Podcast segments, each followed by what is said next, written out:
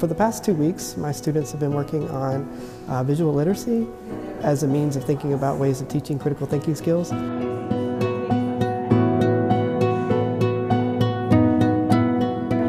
about secondary social science. One of the things I try to get across to students is the powerful opportunity that artwork uh, evokes in terms of speaking to our humanity.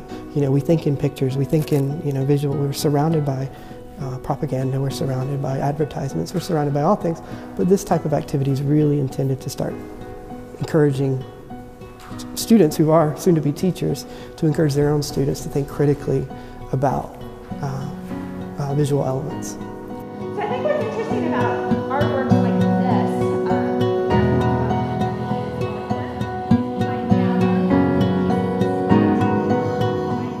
They've done a lot of reading, thinking about different types of theories and strategies for integrating art and secondary social studies.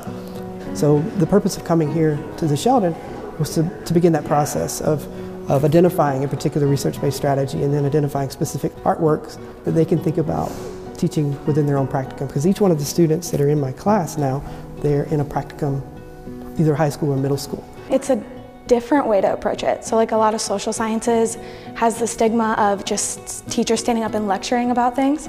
So it's like a really cool way to take students' visual approach to learning, um, which is how majority of students learn is through visual aids. So it's a really different way to go about it and hopefully like dig deeper into the students' critical thinking.